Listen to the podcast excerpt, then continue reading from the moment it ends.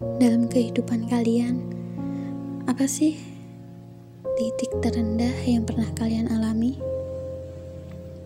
Diputusin dan ditinggal pas sayang-sayangnya?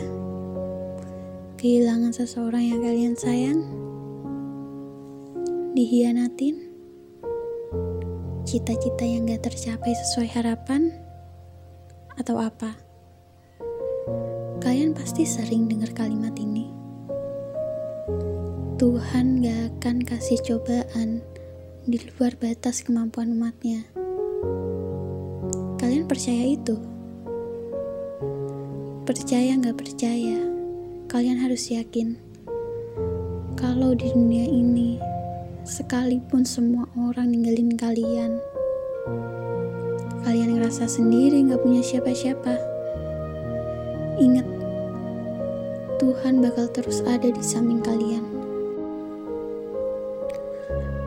Kalau hati kalian udah sesak karena udah capek sama masalah, silakan aja buat nangis.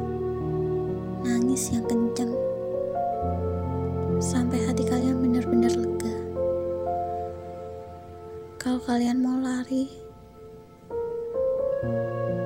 lari yang kenceng. Biar kalian bisa melewatinya dan menjauh dari itu semua dengan cepat. Kalau kalian mau sembunyi,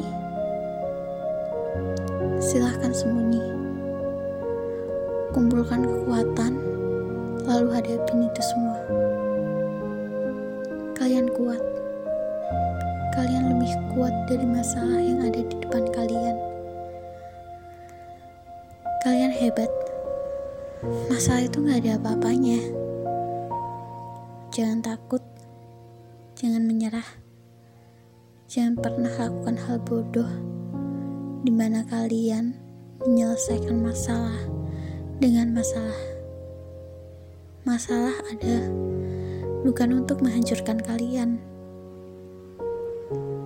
tapi masalah ada untuk menguatkan kalian. Layaknya pelajar yang harus melewati ujian untuk naik kelas.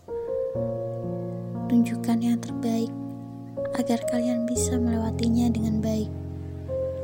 Masalah yang kalian hadapi, lelah yang kalian rasain, akan segera terbayarkan.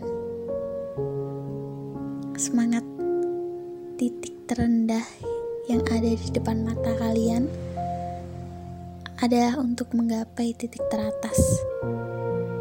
Percaya, semua akan baik-baik aja.